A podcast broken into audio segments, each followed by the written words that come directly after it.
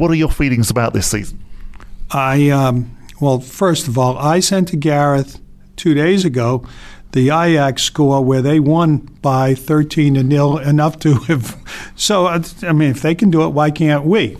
But having said that, um, regardless of what happens, I think it has been a hugely successful season. I am not one who is satisfied, however, with what has happened. I take personal responsibility for our failures at the beginning of the season because I allowed a culture of, wow, look at us, we're in the championship. And there was a sort of looking around at how exciting it was. And I probably should have been harsher about that, that after all, we're all getting paid to be here. Let's be here. And you can go back to that first game, and I know our fans will visit with me on this when we played Rotherham and we lost in extra time we sit here today and you realize just how important every game is. If we had gotten those three points and they had not, and everything else had played out, we would not be talking about today the the need to get 13. There are other times in that first seven game stretch, and you know it took getting clobbered a couple of times, I think, for us to really look ourselves in the eye and say, we got one of two ways to go we can man up and approach this thing as professionals and understand we are as good as other people, or we can just kind of shrink away. And I am so proud of Gareth, the staff, and the players. They took it upon themselves and they did extraordinarily well. You can whine and complain about referees' calls, and Pete and I do this. Uh, and and he can come up and he can show you 12 points we lost. I've told him, look, there are other teams that among those that we're competing with who probably can claim the same or come up with a reasonable argument. You can injuries, I think, are what truly disturbed. We we hired, we brought some really good lads on, and and they were confronted with injuries that uh, red cards that decimated us at the wrong times. I have, as any good fan would, a list of 12 things that we could have avoided and we would be mid table minimum. But I take out of this an absolute certainty this club can compete at the championship level. All those people who told me when I first told them we're going for the championships, oh, this is Little Wycombe, we can't do that, were wrong. And it is my absolute commitment to prove them wrong. And we're going to take every step. Look, in the team that, that we field next year, we have to make sure if something horrible happens and we don't get 13 and we're back in League One, we don't assume we're just going to come right back up because, after all, look at what we did. We're going to make those strides we need to make sure we are battering it down. We're coming home. And home to me is in the championship. Fantastic. That you know, I, I, think for all fans, that's wonderful to hear. Uh, what about Gareth? Obviously, there has been some speculation with regards to, to other teams. Uh, is he the man who you expect to be leading us back to the championship? Yes. Um, look, Gareth and I, again, I told you we, we got to know each other a little bit. Uh, we have an understanding. He will tell me if something else comes up that requires him to give it serious consideration. We live in a competitive world. He is a competitor. He deserves to be in the championship, in my estimation. I believe that he can bring us back there, and we will give him. He and I met uh, when I was over here three weeks ago, and we went through the list of things that he thought he needed to be able to get back. And I've given them to him. I've told him, yes, yes, yes, yes. We're redoing the training grounds to make them championship level. We're redoing his uh, suite of uh, offices and uh, changing rooms to make sure they're championship level here. It's going to take us a while, but we'll get there. So I think he wants to stay. But I am not a fool. If somebody comes that has a huge bucket load of money, a long history in the championship that would not require devastating his family by moving, uh, that's going to be tough. I think we have made it so attractive for him here. It's hard for those other clubs to figure out what to do to come getting, which is all I can do. Yeah, of course. And I think we all keep our fingers crossed right. for that as well. Absolutely. Uh, with regards to the fans, obviously season tickets are now back on sale. As far as we know, fingers crossed, they will hopefully be allowed back in in August. Uh, what would you say to those fans uh, who are currently either yet to renew or are thinking of actually taking a season ticket for next year? Well, let me start with the fans I most want to thank those people who bought tickets for last year. And whether they asked for a refund or not, they put their money up. They didn't bother us. Nobody, and look, our, our pledge was all during the year. If you need the money, let me know.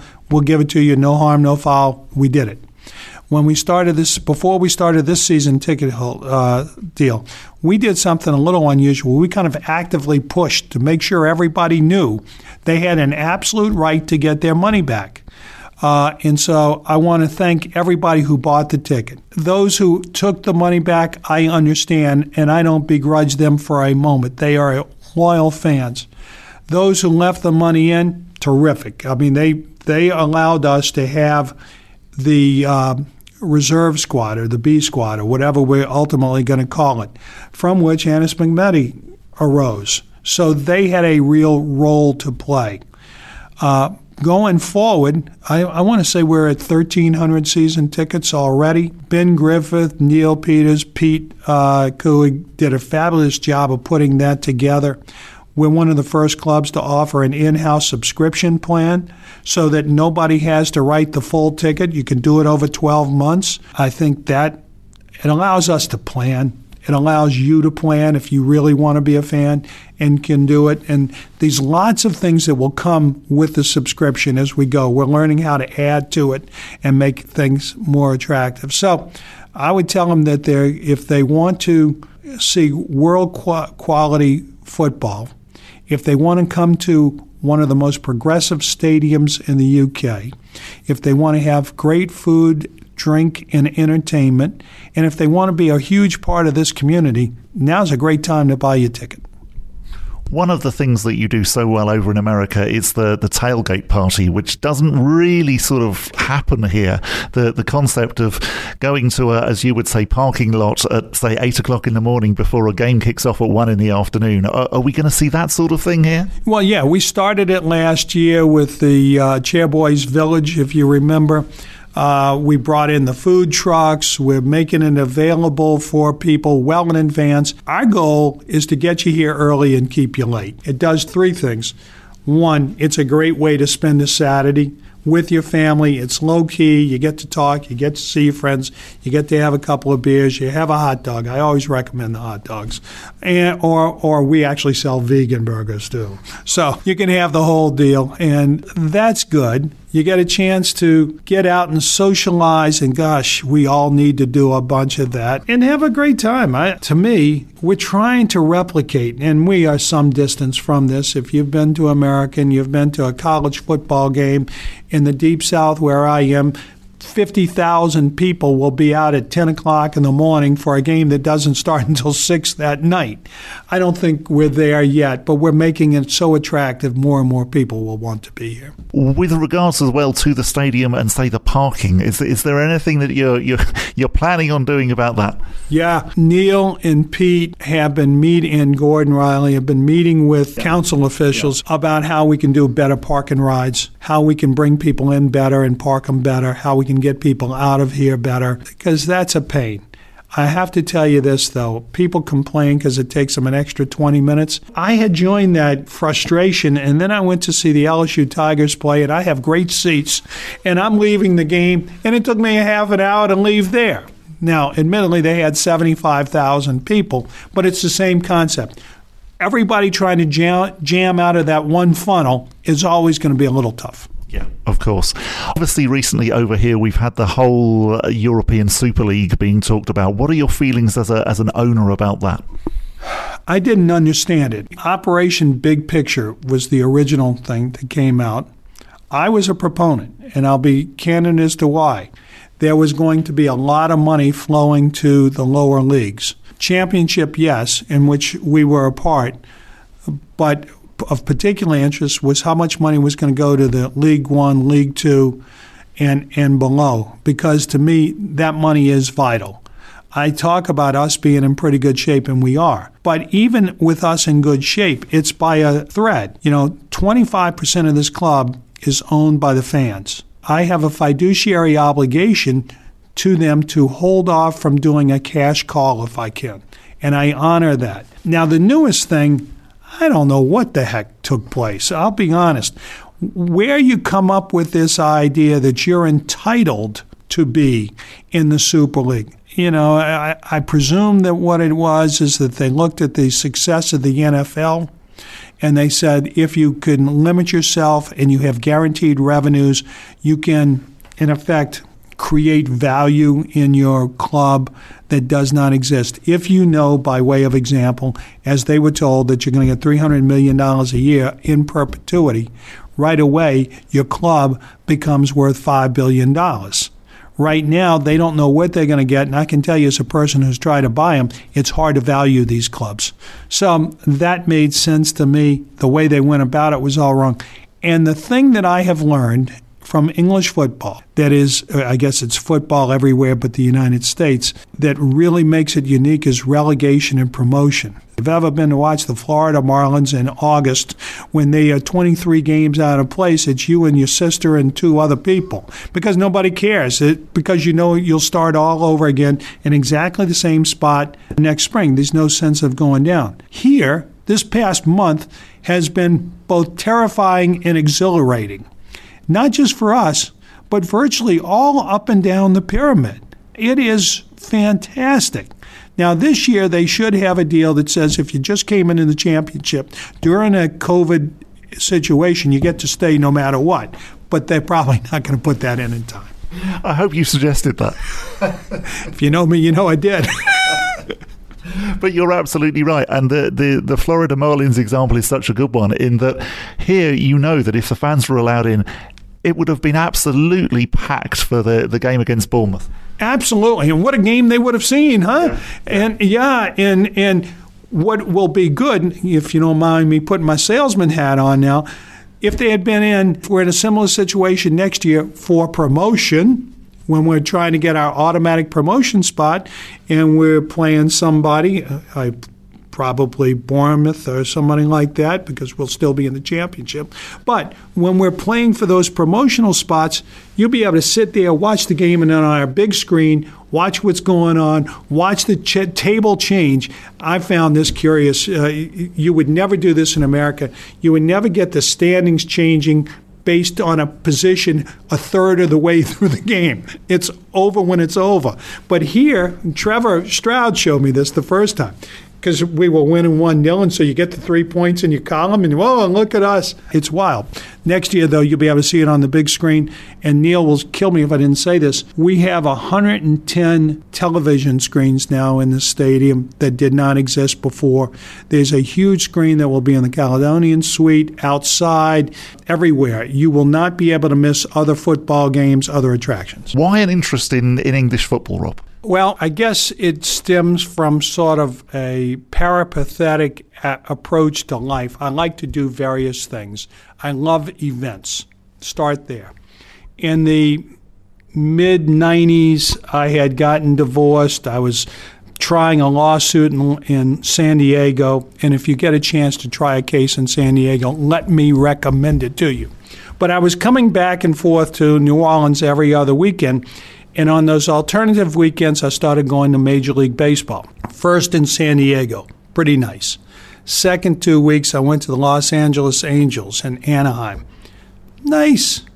Third weekend, I went on a Saturday afternoon to the Los Angeles Dodgers and Dodger Stadium, 60,000 people, 45,000 of whom were the most beautiful women I had ever seen in my life. I'm single. I said, I got to get me one of these.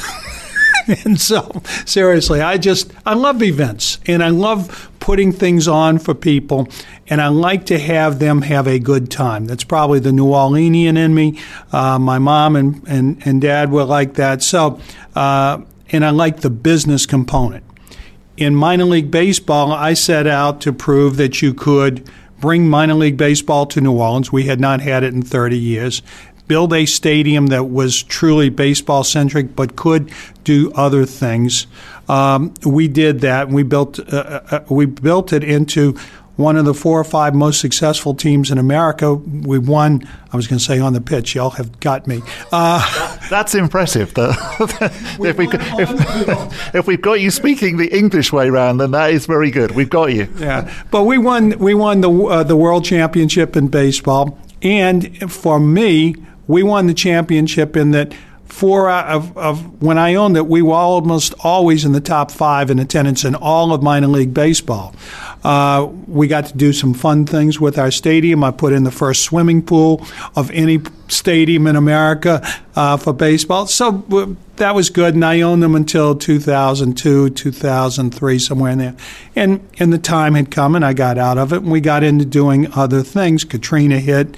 Um, and one day at Thanksgiving, my brother and nephew, Pete, who's a world famous celebrity here in uh, High Wycombe, uh, but my brother Kevin and Pete, big, big Liverpool fans. Kevin has been flying over to England to watch Liverpool for 35 years. Uh, I had never seen a game.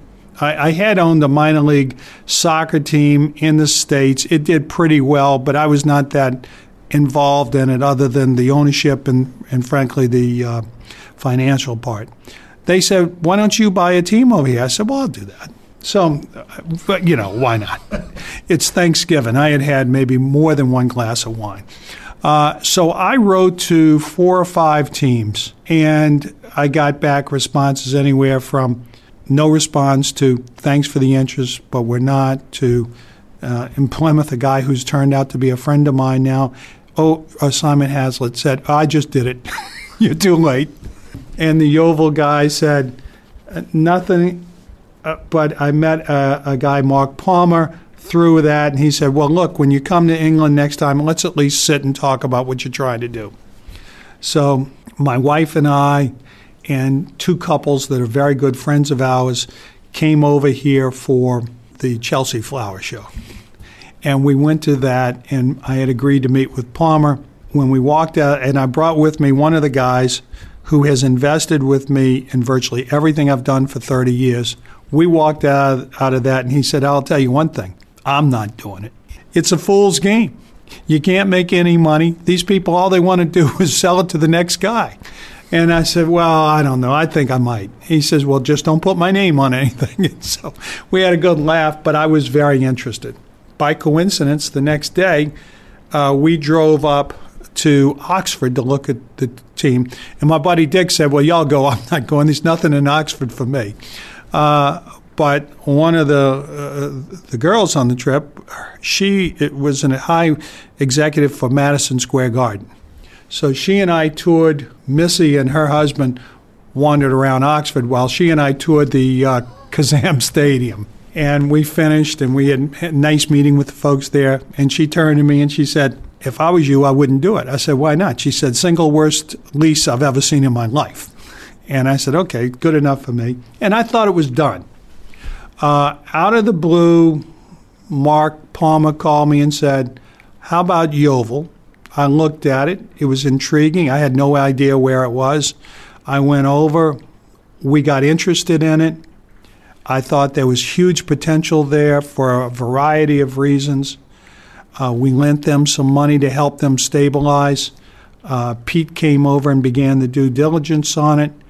I, I thought we were we signed an agreement.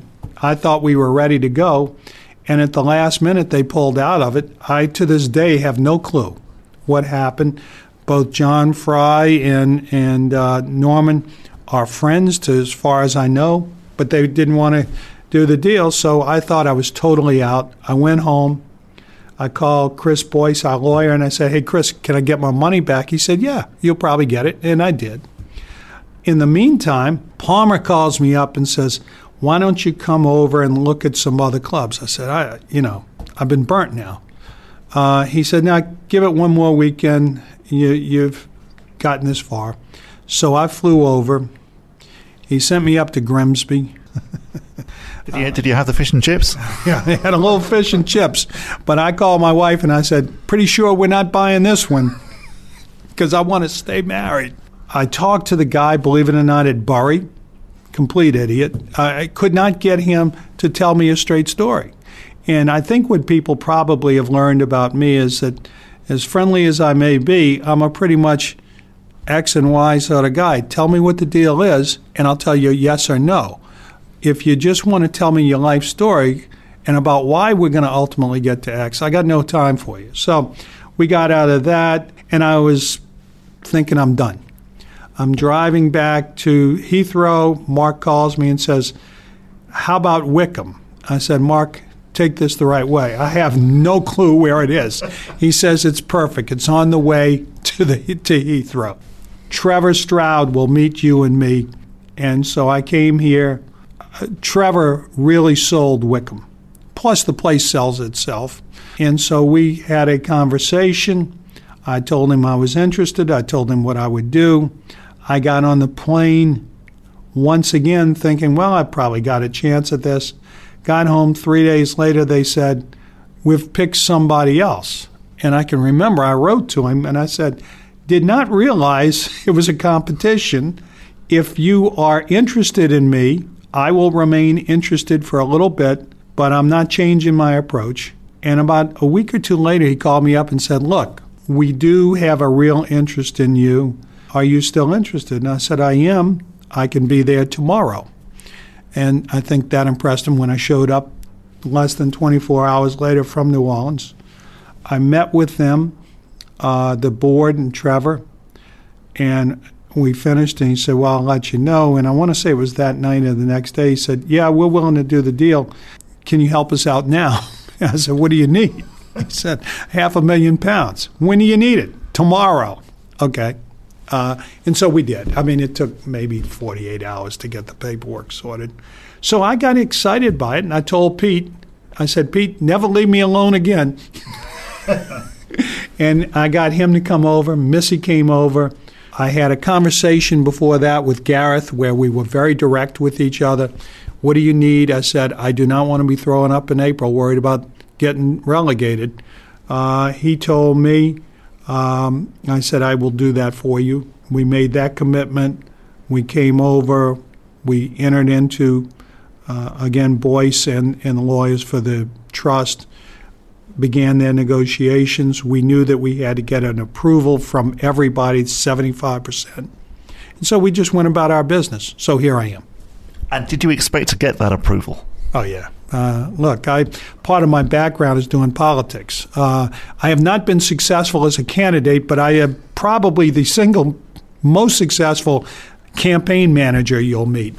Uh, and the only reason I don't think I was successful as a candidate, in addition to my personal flaws, is my philosophy and where I live are two radically different places. So, and so looking back on it now, and I appreciate that, that we had an unplanned pandemic in the middle of it, how has it been so far? Has it lived up to your expectations?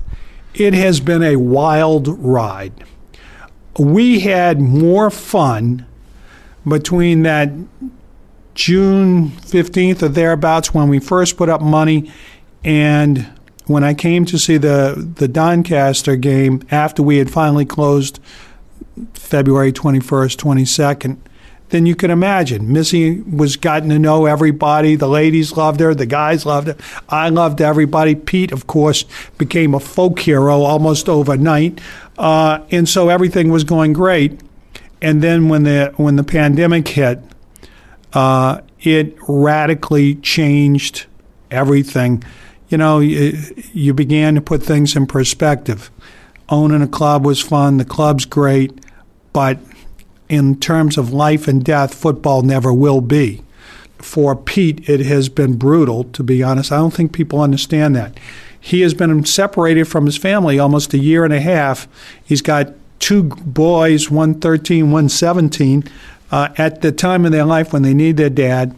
Uh, and, and yet he, he kind of, he's been home three times, I think, in, a, in 15 months. So that's been hard. Uh, the team was fabulous. Uh, they communicated with me both individually and as a group. The manager and his staff have been fabulous. I, we probably Gareth and I, because I'm not one of these guys who goes to the training ground and hangs around. But as a result of this, he and I had to communicate in a way, and we did a lot. So we've gotten to know each other very well. The staff here did incredibly. It was a small staff to begin with. It be- became much smaller as a result of the pandemic. They they trudged on. Matt Cecil, who you know is our uh, our media guy, all of those guys did fabulous. But there was a certain lack of connectivity, if that's the right word, being 4,500 miles away. You're cheering for them. You're watching iFollow or you're watching on ESPN.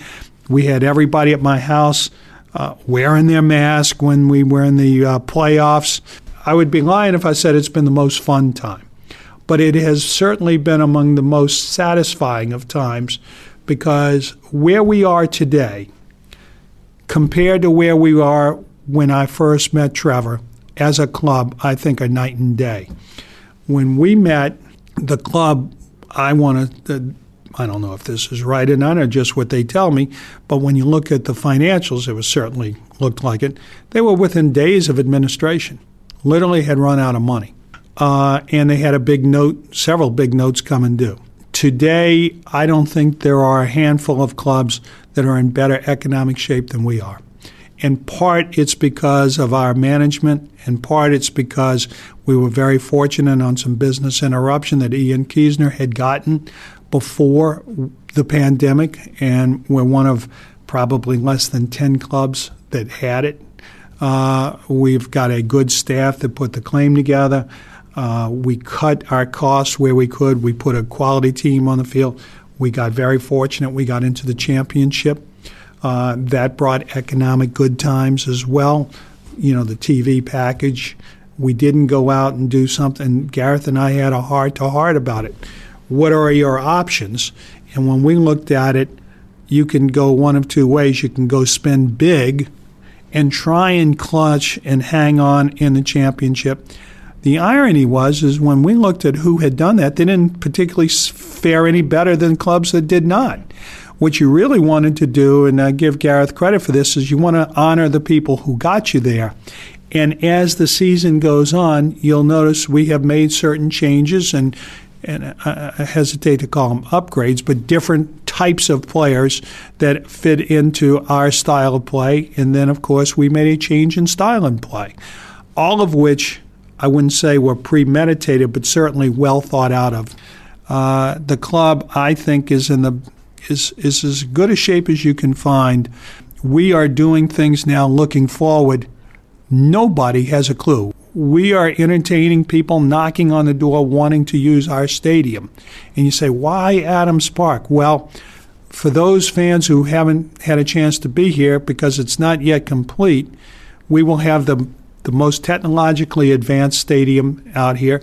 Every seat in the house will have great internet connectivity. Uh, we will have the uh, you saw if you watched on TV the boards or the perimeter boards those were rented from a uh, Premier League team. We're bringing in new boards that are state of the art that will knock your socks off. Our scoreboard was inadequate I was very displeased with the uh, vendor on that. That has been replaced, and the new scoreboard will be roughly, I want to say, 120% larger than the old one. So quite big then. Yeah, it will go from one stand to the other. You'll be able to sit in the top of the Frank Adams stand and watch it as you do television at home. Our um, our audio system for our music. You know, it's the home of rock and roll football. You will not be able to turn it to 11, up to 11 in our stadium because nobody would be able to handle the noise. These will be the finest speaker systems of any park of its size.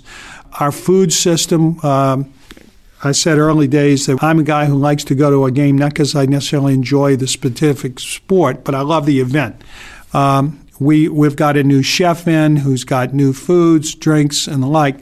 Most importantly, you'll be able to order your food and drink instead of getting in the queue at halftime along with 9,000 other people. You will have gone on your on your iPhone or your smartphone and ordered your food. You'll just go to a pickup point, all done paperlessly. You'll pick up your food and drink, and off you go. And so that's wildly improved. Little things that I am fascinated with, and I don't know that anybody else is.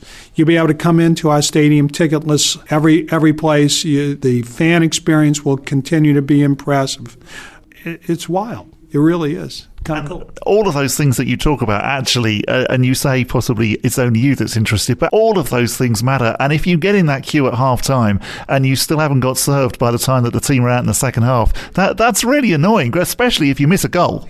I learned that incidentally, and you, are an American baseball fan. In American baseball, we when we built our stadium, you were able to watch the action as you were buying your hot dog because you're going to be there three hours.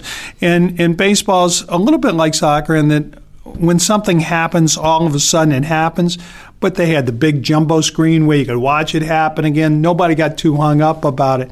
Here, you don't want to miss a moment. And so we have to cater to our fan base to make sure that when the football is on, they can be on. I always think of it that actually baseball and cricket are very similar like that, in that actually it doesn't matter if you miss a bit of the action, whereas actually our two football codes are exactly the same. You you go go along, you want to watch the whole thing. Absolutely, that is ex- that's probably the thing that makes them most similar, yeah. is that you don't want to miss a moment of it.